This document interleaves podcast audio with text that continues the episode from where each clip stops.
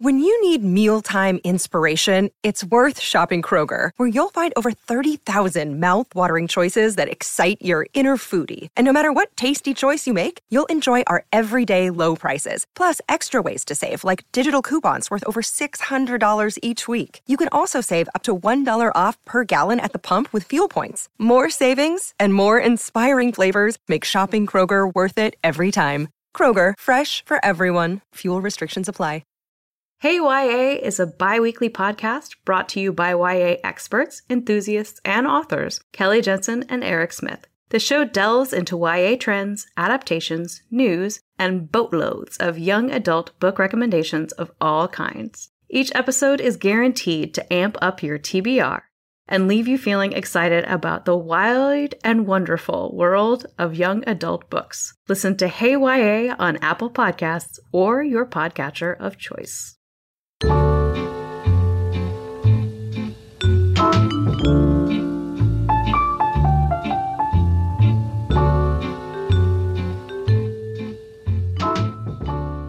Hello, and welcome back to When in Romance, where we love to talk about romance novels, romance novel writers, romance things, and all things Romancelandia. We are recording episode sixty-two on Thursday, June twenty-fifth. I am Jess. And I am Trisha. And happy birthday to my two twin nieces. They probably don't listen to this show because they're turning seven today, but... Well, happy birthday to them anyway. Yeah, Lizzie and Bridget turning seven today while we're recording. It's a happy day. How you doing, Jess? I'm doing all right. How's it going over there? I mean, you know, it's that weird state of the world where everything just seems weird all the time, mm-hmm. but you almost kind of start to get used to it. Yeah. Which is almost weirder. It is. I sort of forgot that our mountains were on fire for like two days, and then it's like, oh, wait, no. Fire. mm-hmm. Yeah. Yeah. And it is terrible that your mountains are on fire. Would that that was the only thing that was metaphorically on fire, right? Like, right. There's, yes. yeah. But you know what? We continue on. And one of the ways mm. that at Book Riot we are continuing on, oof, this might go down as my worst transition ever. But it's, you know what? I'm, I'm sticking with it. I'm going to lean hard into it. We are doing a reader survey. It will only take you a few minutes. And if you tell us about yourself and what you're listening to, you could potentially win an e-reader, which is... I don't know, that's a cool thing. I meant to like go on mm-hmm. and do it so that I could tell you guys how long it takes, but when they tell us it only takes a few minutes, I actually kind of believe them. I think that's probably true. Yeah, that sounds right. So, I mean, gosh, I wish I could tell you to do it right now, but we're just so interesting that I think you would get distracted. So maybe like pause the podcast, yeah. do it, and come back. Whichever way you'd like. Do it when it's done. It, the link is in the show notes. The link will be in the show notes whenever you are ready to win an e-reader. But yeah, we do actually really do appreciate it. It helps us figure out how to make all of our Book Riot shows better. I mean, I know what you're thinking. How could this show be any better? Well, Trisha could work on her transitions. But other than that, nothing. Nothing could do it. So yeah, please do do it. Um, it's book riot dot com slash twenty twenty survey. Or as just mentioned, the link will be in the show notes. Hooray. And uh, it, Trisha's transitions are better than my transitions because... That sounds like a really great time to transition to an ad spot so that we can just talk about all the other stuff for a while. Honestly, Jess, I think you nailed it. All right. I think you just like, it was super smooth, right on in there. Right on in there. So let's thank Book Riot again and T B R, Tailored Book Recommendations, for sponsoring this week's podcast. You can now give T B R to someone you love. Is your favorite book lover hard to shop for? Give the gift of T B R, Book Riot subscription service offering tailored book recommendations for readers of all stripes. Choose from plans that allow your loved one to receive hardcover books in the mail or recommendations by email as a one-time gift or a year-long subscription, and then you can sit back while our bibliologists do the rest. When your recipient redeems their gift, they'll complete a profile to tell T B R about their reading preferences and what they're looking for, and they can even connect their Goodreads account. So we'll match them with a bibliologist who can handpick recommendations just for them. And gifts start at fifteen dollars, so there is an option for every budget. T B R is produced in partnership with Print, a bookstore in Portland, Maine. So when you treat someone's shelf, you're supporting an indie. Visit mytbr.co slash gift to sign up today. mytbr dot co slash gift. Excellent. Uh, boy, no, I'm not even going to do it. I was going to do like another terrible transition, and then I was like, no. Let's just give the people what they need, which is a little bit of news and a little bit of discussion. So one of the news pieces that we were going to talk about is something that I think you and I will confess we both missed earlier this month when we were talking about R W A. Mm-hmm. I think maybe the award change overshadowed a little bit of the fact that uh, the R W A two point oh, which if you listen to the show, you know um, there's a new board of directors who uh, it has made it very clear that one of their priorities is to ensure that a lot of the romance writers who have been underrepresented and frankly mistreated by the romance writers of America in the past are being seen and being represented. In many ways, that population is writers of color, but in another way, it's an, another one of the ways, um, which is certainly not mutually exclusive, are queer writers. And in many cases, I think a lot of those are the ones, you know, again, not exclusively, but writing for Dreamspinner Press. And we've talked a little mm-hmm. bit about Dreamspinner. Gosh, it's got to be at least close to a year now, Jess, right? It's that been a while. Dreamspinner has not been paying their authors.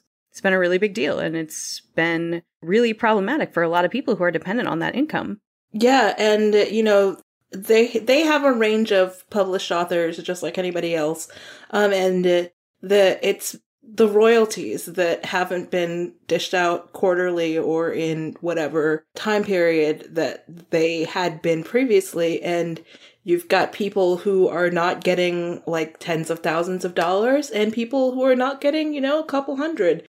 But either way, that's money that was going into Dreamspinner's pocket that was not coming back out to where it was supposed to go. And, uh, you know, there have been a couple authors who were able to take legal action, but even then, they were hardly in a position monetarily to be able to take le- legal action because their main source of income wasn't coming in, even though the company selling their books was selling their books.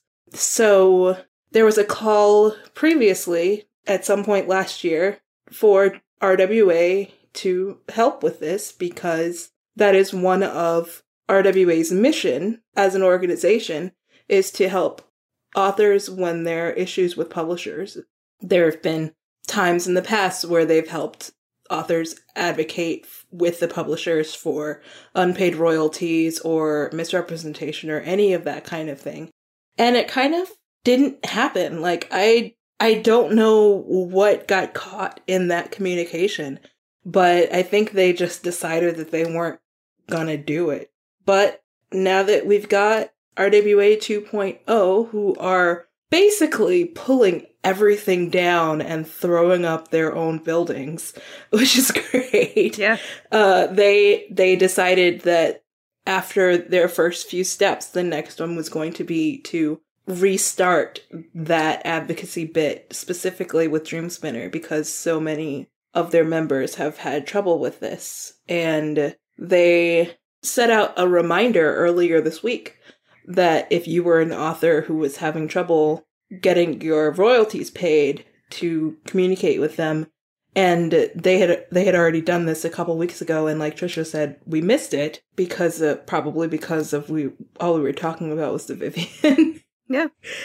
Uh, but I look forward to seeing what happens with this because I personally, you readers might have noticed, have not been recommending Dreamspinner books, not because I want to punish the authors, but because I don't want money that isn't making it to the authors going to a company that's behaving badly. So I would love for this to be resolved as quickly as possible because some great books are coming through that I just want the authors to be paid properly. So once that happens, you will hear a lot more from me about Dreamspinner books. I promise. Yeah. Well, and I do, I mean, you know, you mentioned just that it was a little unclear why R W A had not backed this effort in the way that they backed some others. I know that there was certainly some conversation at the time. Dreamspinner is an L G B T Q primarily, perhaps exclusively. I think I've only seen male male titles from them, but I, I certainly don't have a full understanding of exactly what they do. But it does seem like it is primarily queer romance uh, mm-hmm. that's being published. And there was certainly some concern that that had something to do with the fact that R W A, you know, the first, the last version, the version from bef- before two point oh, um, that, that might be part of the reason that they were not as invested. Mm-hmm. It certainly, there are systemic issues involved in that kind of bias that we'll actually get into some s- systemic bias in a little bit, but, you know, it may not have been a direct result of any kind of bias, but it certainly could have been related. So at any rate, now that there is a board of directors that is much more focused on inclusivity and uh, H E As for everybody, hopefully things will turn around. We'll see. Fingers crossed. Indeed. May your efforts succeed, R W A. Hopefully you can get those author payments. And if you're listening to this on the day it comes out, they're collecting statements about folks' experience until June thirtieth. So this episode should come out on June twenty-ninth. So yeah, so you got a little time, a very little time. If, as we always assume you do, you are listening to this on the day it comes out. So yeah, uh, we'll put a link in the show notes to how to reach out to R W A if you are a person who wants to speak to staff about your advocacy needs. So there it is. Boom. Boom. So one of my favorite things that I did this week, Jess, was uh, listening to the Black Love Writing Black Romance panel from the Juneteenth Book Fest, which is a thing that I know that you did also. I did also. It was a great thing to do to make me feel better on a day when I was homesick. Mm-hmm. And I could have watched it the day it came out because I was also off work because I took off for my birthday. I mean, fair. I will be honest, until I was like twelve, whenever my mother talked about my birthday being on Juneteenth, I thought it was just a holiday for me. But I have to share with the rest of my people, which is fine. I'm good with that. Also good. But it is kind of charming that you thought that, like, that day was just for you. um, but yes, so if you are unfamiliar with the Juneteenth Book Festival, which you might be because it sort of showed up out of nowhere a few days sure. before. Um, Happiest kind of surprises. It was really great. L L McKinley was kind of the the spearhead behind this, and she got some sponsorship and authors collected very quickly um, in order to record, I think, seven or eight panels and post them on YouTube on June nineteenth, talking about all kinds of things related to publishing when you are Black. And if you don't remember what Juneteenth is, Juneteenth is the day that recognizes the day the last enslaved people found out about the Emancipation Proclamation two and a half years later. Um, so it's it's kind of a, a catch-all uh, holiday for the celebration of Black freedom and Blackness and all of that. So it was a good day to talk about this kind of stuff. And one of them, as Trisha mentioned, was Black Love, Writing Black Romance. And it was a heck of a panel. Just like the names themselves was, I was almost intimidated to watch it because it was like, there will be so much coming off of my computer screen. Yeah. It's, it was, you know, four authors who we talk about regularly on this mm-hmm. show. And probably, I would guess that in the last two months, we've talked about all four of them. So Alyssa Cole was the moderator of the panel and certainly was involved as a participant as well. And her panelists were Farah Rashan, who we um, mentioned, uh, who, her book, The Boyfriend Project, just came out recently. Rebecca mm-hmm. Weatherspoon, who we've talked about many, many, many times, and actually who has been on the show. And, of mm-hmm. course, the great and good Beverly Jenkins, who is just such an unstoppable badass that, like, she I don't is. even know how to talk about it. Yeah, we'll we'll get into that. But um, part of, I mean, we would love for all of you to watch this. It's it's It's about an hour and fifteen minutes, but you can certainly, it's almost like a podcast. If you listen mm-hmm. to podcasts, which we know you do because you're listening to this one, you can listen to it while you're doing something else if you want, but it's also super engaging. These are four incredibly smart, gifted, funny, talented women talking about what they do, and it's it's incredibly engaging. So we'll certainly link to it, but we also wanted to just talk about it in case, I don't know. I partly I want to talk about it in case people don't listen to it. Partly it just made me think about a lot of different things. So mm-hmm. I sent Jess a note. I was like, maybe we could talk about this because I have a lot of thoughts. So I don't know. I'm sure you had a lot of thoughts too, Jess. I will start by saying one of the thoughts that I had, and one of the things that this made me think about was, you know, the publishing paid me hashtag, which we talked about on our last episode, which highlighted the differences between the kinds of advances that white authors get and specifically Black authors do not get, but also just authors of color generally. Um, mm-hmm. It it meant it it came up a number of times in this panel, and it came up so many times and in so many ways that it made me think more about how silent so many white romance authors had been during that conversation, mm. because it was clearly a conversation that really meant something, at least to some of the women on this panel, and represented something really important to them. Mm-hmm. And so then when I started to think about, actually it was specifically Alyssa Cole started talking about how she said, you know, I get burnt out. I got burnt out last year. I see, and she's much more eloquent than I am, so look up the quote, but she essentially said, you know, I've seen photos of my romance writing colleagues in the hospital because when you're trying to write three or four books in a year, you just get burnt out and you get exhausted. And mm-hmm. then if you are a author who's who only has to write one book a year, like you're still struggling to write that book, but you're not struggling to write four of them. And it comes down to that thing where just for the sake of people's mental health, it there's there's a huge disparity there. And like I said, it made me start to think a little bit about some of the authors that, you know, we know of who write one book a year. And, you know, we're tweeting all the while about all of these really important racial equity issues, but are tweeting multiple times a day and just completely ignored that hashtag and that conversation. And mm-hmm. I, I mean, I went on our, our contributor Slack and said, like, who knows somebody who actually talked about it? Because the three authors that I just looked up completely bypassed it without a single mention.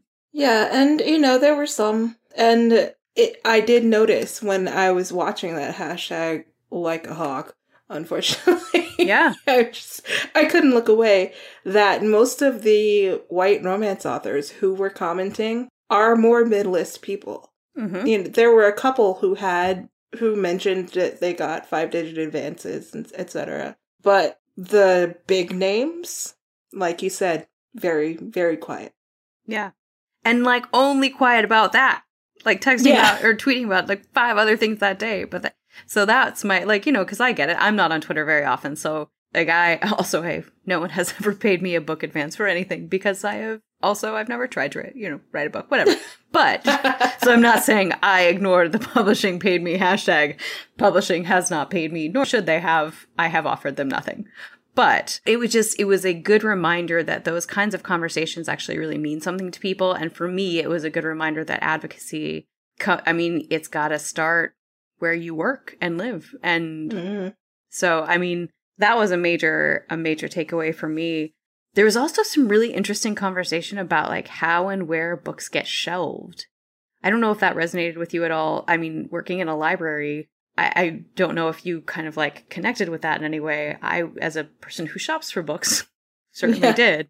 Yeah. Oh, yeah. Like, I think Rebecca's, or either Rebecca or Farrah's story about being younger and looking really resonated with me because I, I like brought up an image as I'm listening to them talk of going into a Books A Million and knowing exactly where the African American section is. And it is three hundred feet away from the romance section, and me not even thinking about going there for romance by Black people because that's where I went to get stuff for school. Like, it must have been Farrah who was who was talking about that, or no, it was Rebecca. Oh, see, ah, I think they all told like different pieces of the same story, which is also really telling, right? Yeah, and you know, also going into Borders and not seeing a single thing in the romance section, even as an adult later before Borders sadly closed. And, you know, in the library, they all do it the same. I think in D C, from what I recall, as a younger reader,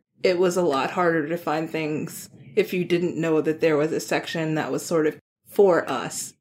But um, then, you know, they changed a lot of things. And even here in, in Tucson, I know someone advocated for having an urban fiction section because there were people looking for it, like Miss Bev was talking about that first person yeah. in, in Borders who got tired of taking kids by the hand to show them where to where to look. So, like, I know that our main library has a section that is all street lit, which, but not all Black literature, right? So it's it's so hard to, like, really figure out what is best for the reader and what is best for the author, because discoverability is great. Finding what you're looking for is also great. So it's like, yeah. And then, like, who is going to think, I'll go to the African American section because I want to read a romance by a Black person? Only someone who knows that's where they're shelved. So, yeah.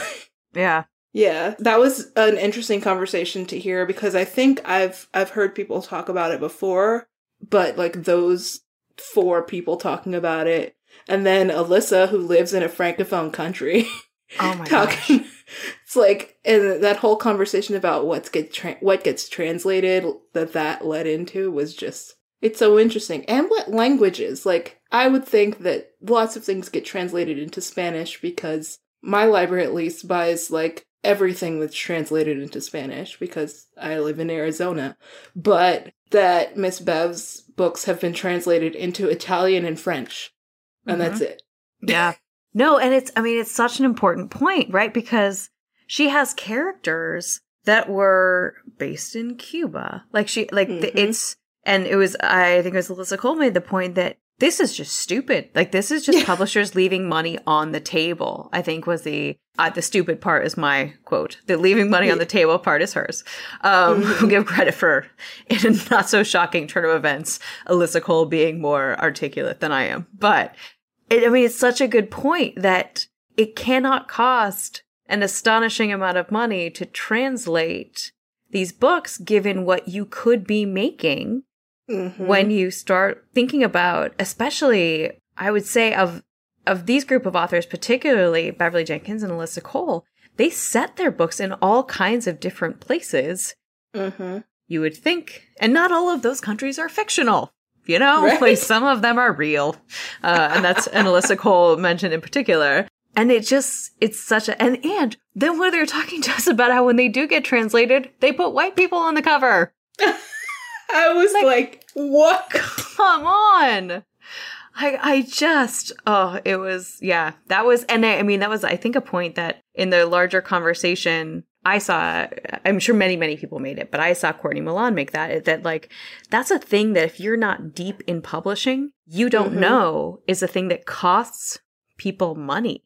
Like, it's mm-hmm. a thing that costs authors legitimately money. I would actually be really interested to see that hashtag of, like, publishing translated me, right? Like, mm-hmm. because in so many ways, it would make so much more sense for Beverly Jenkins or Alyssa Cole in particular, again, because their books are based in so many different places, to be translated.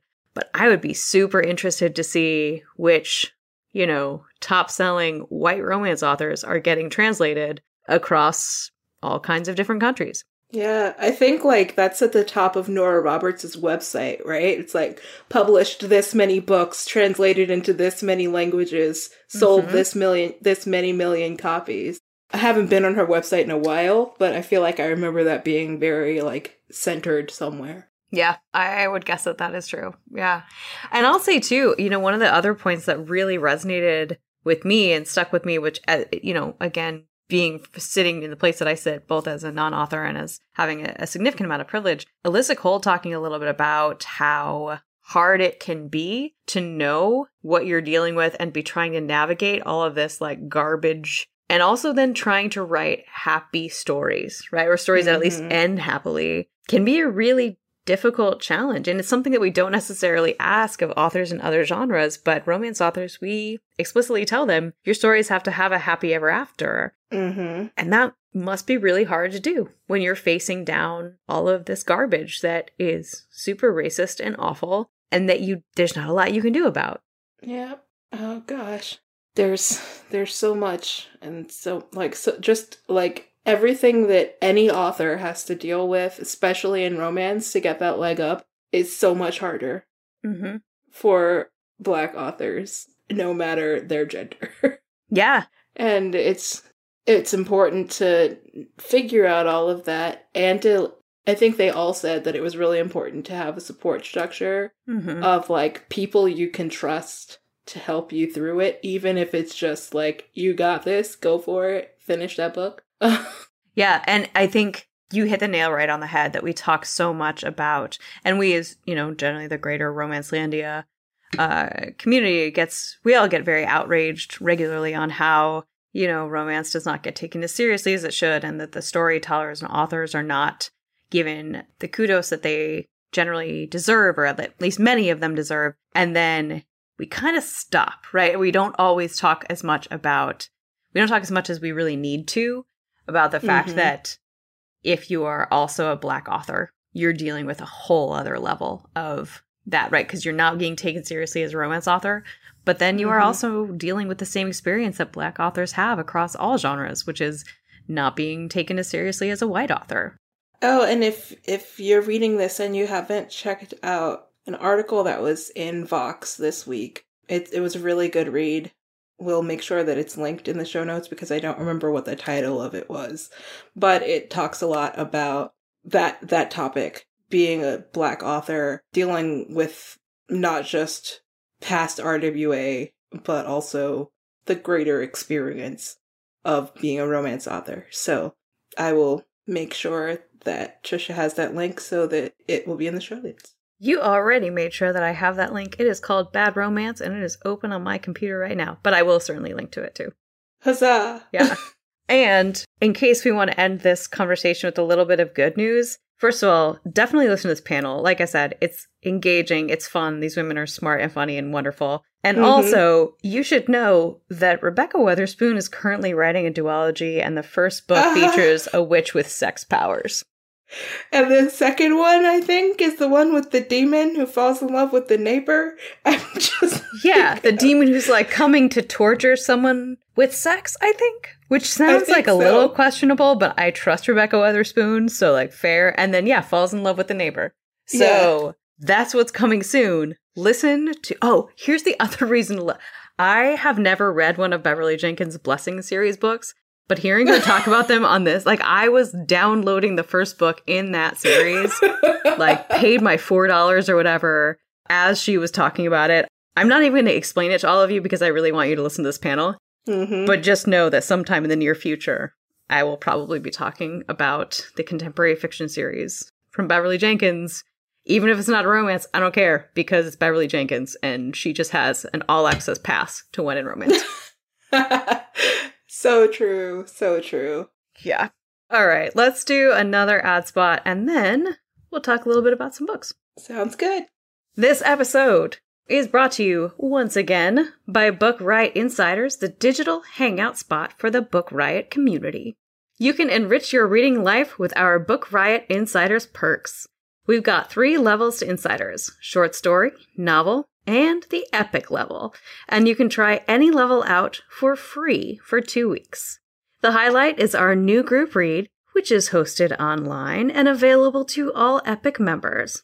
Each quarter we'll read a book, voted on by Epic subscribers, and it will fulfill at least one task of the twenty twenty Read Harder Challenge. We'll cap off our read-along with a live chat. But wait, there's more. And you can find out what that more is by getting the full details on this and all the other perks. You can sign up and learn more at insiders dot book riot dot com. That's insiders dot book riot dot com.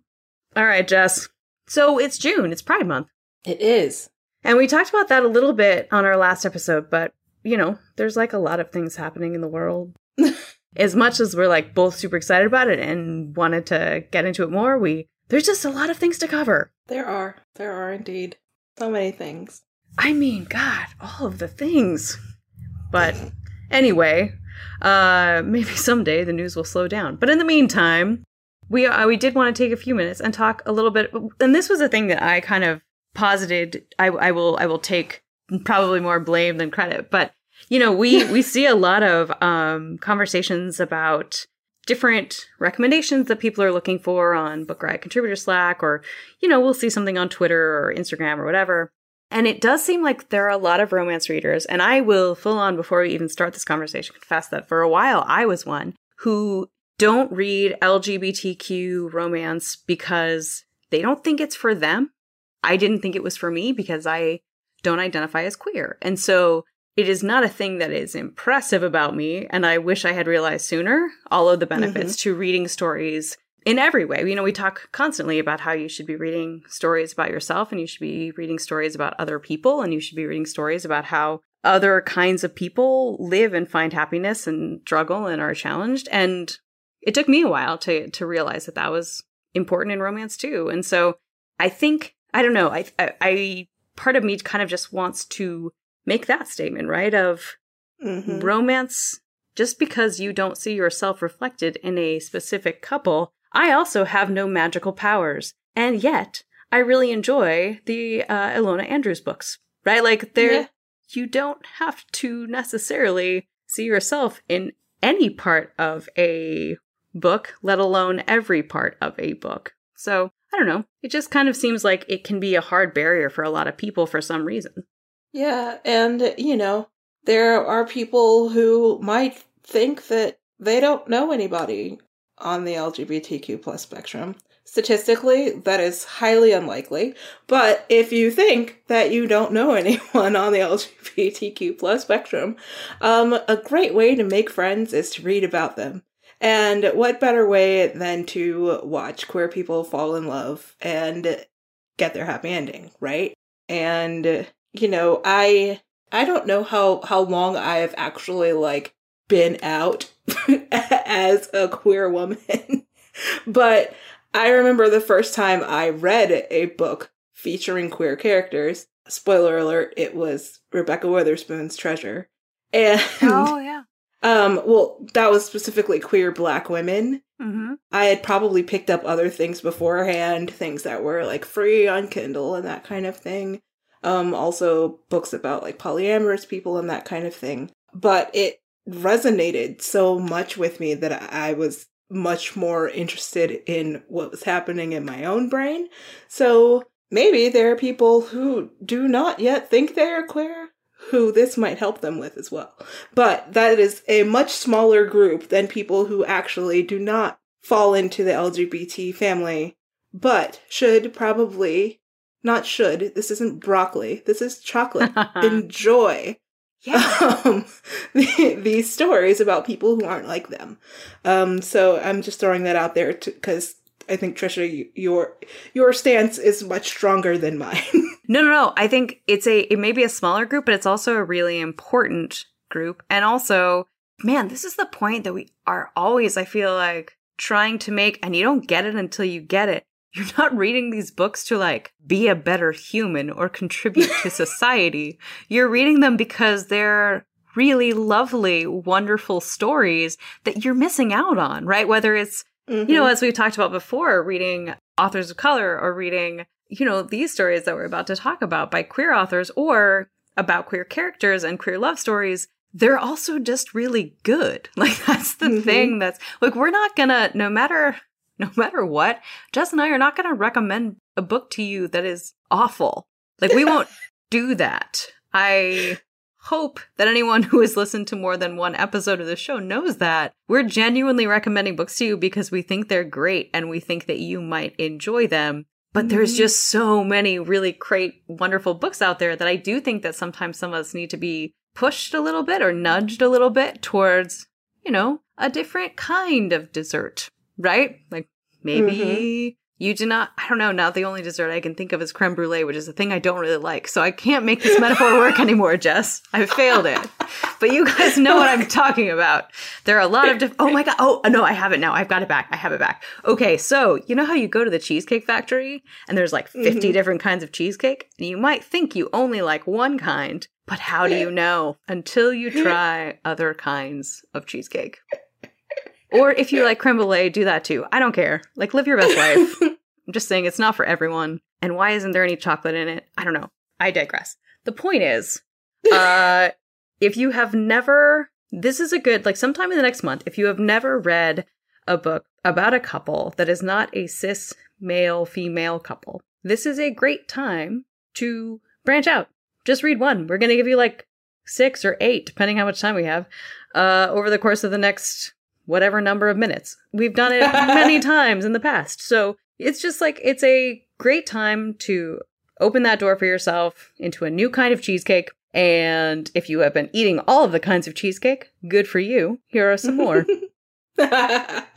And that oh might be as far as I can take the cheesecake metaphor, Jess. So I'm just going to hand this right back on over to you. Nope, we're going to keep... No, I'm I'm not going to try because Trisha has mastered the cheesecake. I would start going into flavors that I would try to remember, and I haven't been to the Cheesecake Factory in ages, so we're we're not going to go with that. Well, none of us have. We're not allowed to go anywhere. Now I, I really miss the Cheesecake Factory. Aww. You can see if they... No, never mind. Okay. Yeah, we have romance books instead. It'll be fine. So I'm going to start out with a book that I just finished like an hour and a half ago that is out, will be out by the time that this podcast releases, I believe. Um, I'm sorry if I've lied to you and you have to wait a few more days. And that is Just Like That by Cole McCade. And it's one of the first batch of Karina Ador's books. Um, so if you're unfamiliar with Karina Ador's, it's their new line of shorter novels with sort of lower stakes romance featuring queer characters by queer authors. And I think the first the first round was like five or six books. So this is in that group. And uh, Cole McCade has done a, a lot of self-publishing, also publishes as Zen, X E N, not to be confused with Zan West, who is a different person.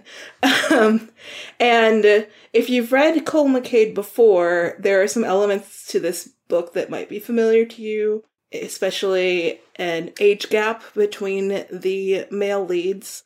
Um, in this book, one is twenty-five, one is some ambiguous number around forty. They don't actually say if he is almost forty or over forty or forty-seven, I don't know.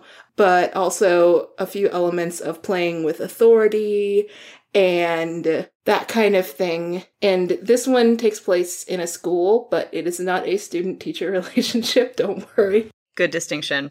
It is a teacher and a almost teacher relationship. He's coming in as a T A, but he's more like an adjunct who's helping out with the class so he can take over for the instructor after the instructor leaves at the end of the school year. So he's learning sort of how it all works. So that's where the playing with authority comes from, because it is kind of a supervisor-supervisee relationship, but Cole McCade knows how to play with those, with that kind of relationship in interesting ways, and who to give power and all of that. So it's an intensely emotional book, as his seem to be, but it is a very quick read. So I would definitely recommend picking that one up relatively soon. And it's Just Like That by Cole McCade.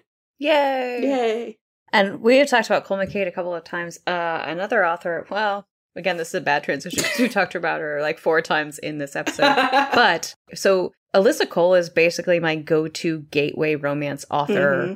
of all time. And she just... Uh, She just writes really lovely, wonderful books, which you all know because we've talked about them forever. But one of hers that I think tends to get a little bit overlooked sometimes is a novella called That Could Be Enough that was initially published um, as a part of the, it was the Hamilton's Battalion mm-hmm.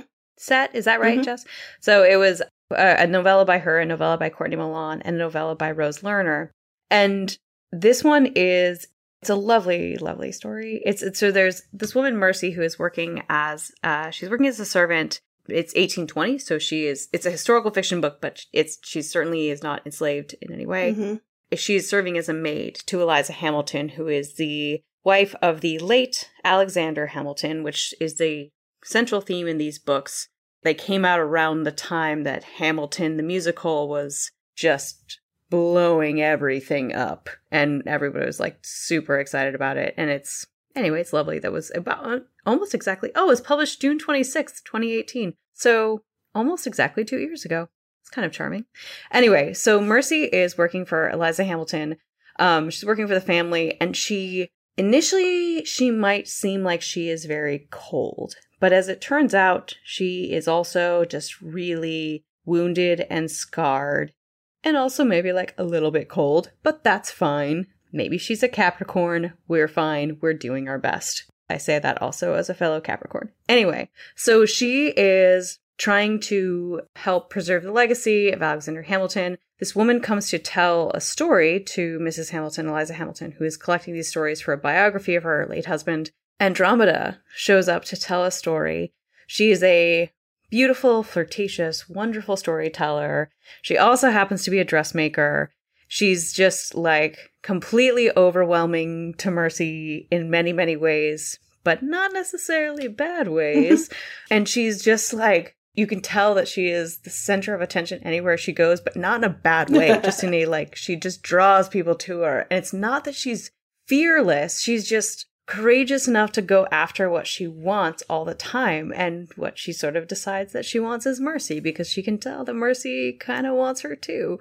And it's just this really lovely, charming, it's it's described in the Goodreads uh, synopsis as an angsty but fluffy um, novella, which is, I think, absolutely true. Mm-hmm. There's a not even super dark, like kind of a little bit dim moment. But I always think a novella is a good place to start with, like, a new author or a new subgenre. And if you haven't read a lot of historical and this subgenre, like, is, I don't mean that queer fiction in any way is a subgenre, because it certainly isn't. But in this case, if you are looking for, like, just a quick afternoon, lovely read, That Could Be Enough by Alyssa Cole is one hundred percent one that you should check out.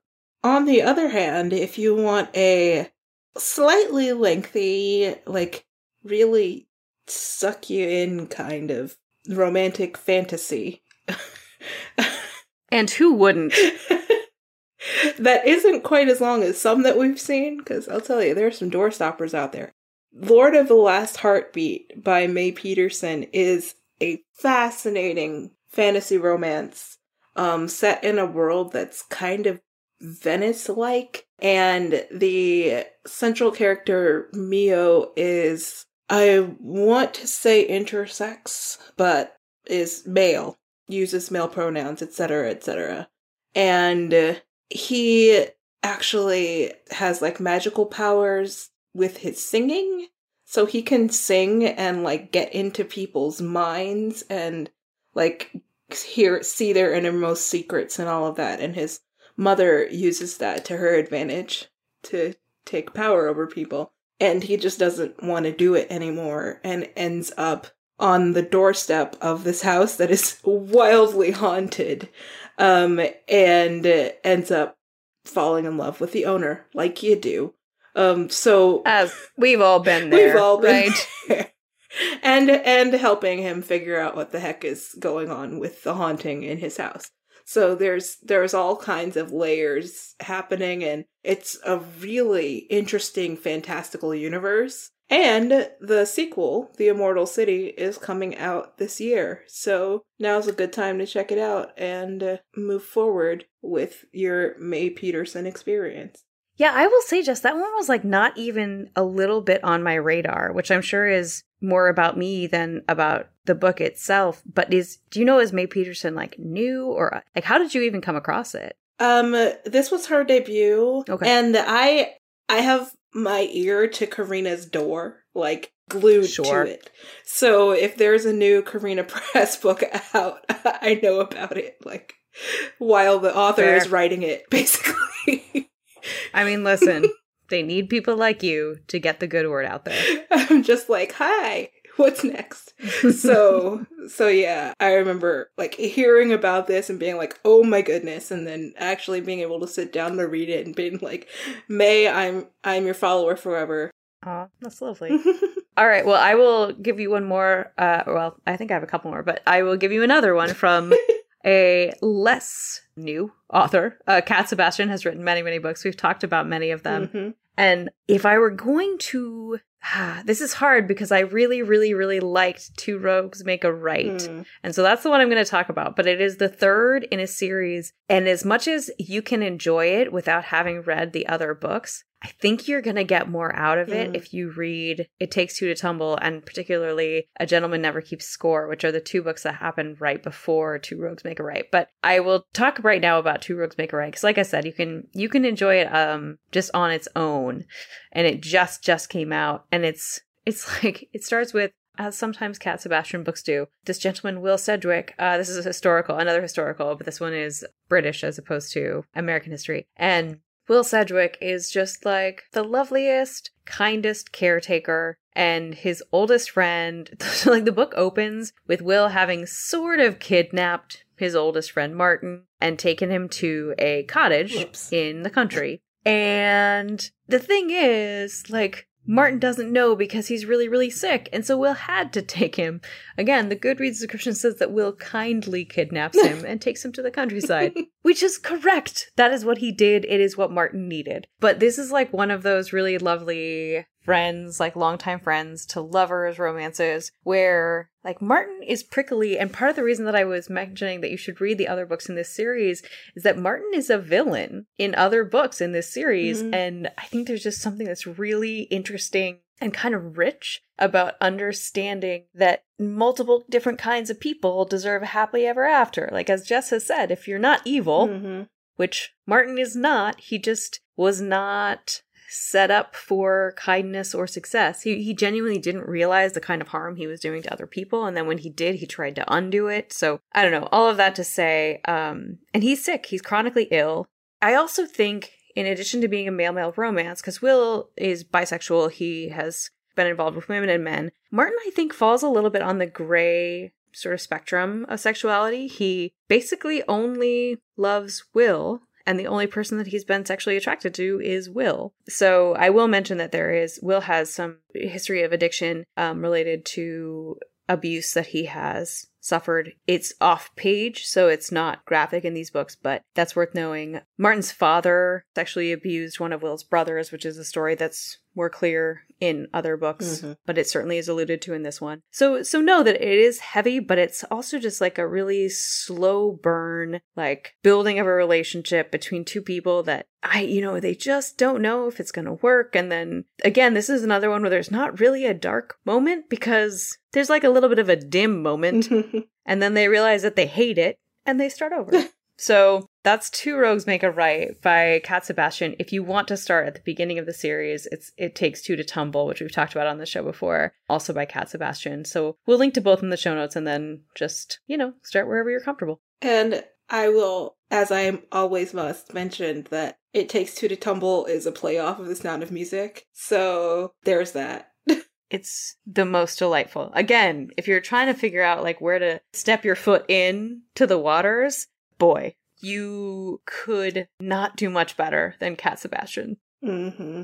I will throw out one more as well, and that is The Craft of Love by E. Ottoman. It is a New York historical, late Victorian, and it, one of the main characters is kind of an activist. Like she she goes to meetings of, of women who want to make change. So if you're looking for historical books about people who are change makers in their society, this is a good one to check out. And the both of the main characters are people who have a handcraft. Thus The Craft of Love, which I love. Um, oh yeah.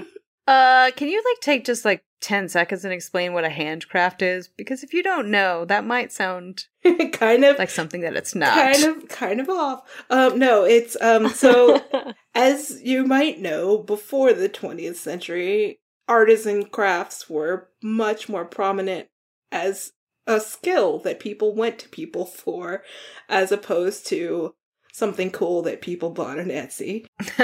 So Benjamin, who's the uh, main male character, is a silversmith, so he makes tea carafes and jewelry and heavy things that you can sling about and anything that's made with silver. It's a very, very, very tiny blacksmith hammer that you use. All right. Um, and uh, Remembrance is a quilter and embroiderer, so they... They both are very good with their hands. But this is not that kind of story. This is... it's... Their courtship is delightful. This is very much a courtship novel. And it has a, you know, slightly cloudy moment uh, sort of like Trisha mentioned mm-hmm. for the other yeah. books, that it doesn't quite get too dark, but it's not it's not super brief. It's not thirty pages, but it's novella length, so you could read it very quickly. And um, both the author and one of the main characters are trans. So it's a great way to jump into that part of the spectrum instead of reading a nonfiction book explaining transness to you. So, yeah. um, so that is The Craft of Love by E E Ottoman, and really anything by E E Ottoman, because those are good words that come from it. Yeah, I had one by E E Ottoman on my list too, and then when you did, I was like, all right, I'll just defer to Jess. I'll let her do this one. And the last book that I will mention really quickly, because I am only like five percent of the way through, but I have already highlighted six different passages in this book, which should tell you something, and it will not come as a surprise when I tell you that it is Take a Hint, Dani Brown by Talia Hibbert. And this is, it's a it's a male-female book. It's a cis male-female book, but it, Dani Brown is one of the central characters, hence the fact that her name is in the title. She is related, as you might expect, to Chloe Brown, who was the one of the main characters of Get a Life, Chloe Brown, which we did as a we did as a book club book, didn't we? I think we I, we talked about it a lot. If we didn't, we should have. Yeah, we talked about it. I'm pretty sure we did. And if we didn't, we should have. Uh, but no, I think we did. And Dani Brown is bisexual. And I think there is a lot of bisexual erasure that happens. And that's no good. Mm-hmm. So, you know, read Take a Hint, Dani Brown. It is, Talia Hibbert is just like so, she's just such a lovely, delightful writer. Mm-hmm. And I've talked about this before when we, I think, talked about uh, Chloe Brown on a book club episode. But she just has all of these metaphors that she just puts in her books. And this one is just, like I said, I'm only a few chapters in, but the chapter that I just finished before we started recording is about the two of them. Her her friend Zaf is the other main character, and they're like friends. So this is like a friends to lovers kind of thing. And he's listening to a romance audiobook and he reaches into his pocket and he accidentally starts it off. And they're in the, it's the middle of a sex scene. And so Dani hears it and she's like, are you listening to porn? And he's trying to explain that it's not. But then she has to go teach a class because she's a P H D in something super impressive. And anyway, so it's lovely already. And I'm, as soon as we're done doing this, I'm going to get another five or ten percent of the way through before I need to go to bed. But I will not read it too quickly because I just love Talia Hibbert's book so much. And I don't know, I don't want to rush it. But anyway, Take a Hint, Dani Brown, also uh, a really wonderful, delightful book. And I can say that even though I'm only five percent of the way through because I just trust Talia Hibbert that much. I can confirm that it is a very delightful book, and I am one hundred percent through. So, yay! Take a Hint, Dani Brown. Great, great stuff. Part of the yellow book trend. Not completely sure about why that's happening right now, but... we don't care. We don't it's care. Fine. It's great. And the, and the cover is adorable, so... Oh, it's so cute. That's lovely. Well, since we're throwing out one last title, a book that I am also maybe twelve percent into, is a Fiona Zetti book called Every Dark Desire. And if you want to read about vampires in Jamaica, this is the book for you. It is like twelve fire emojis so far, and I am not far in. Mm-hmm. So just be prepared. You're going to open the book and read sex.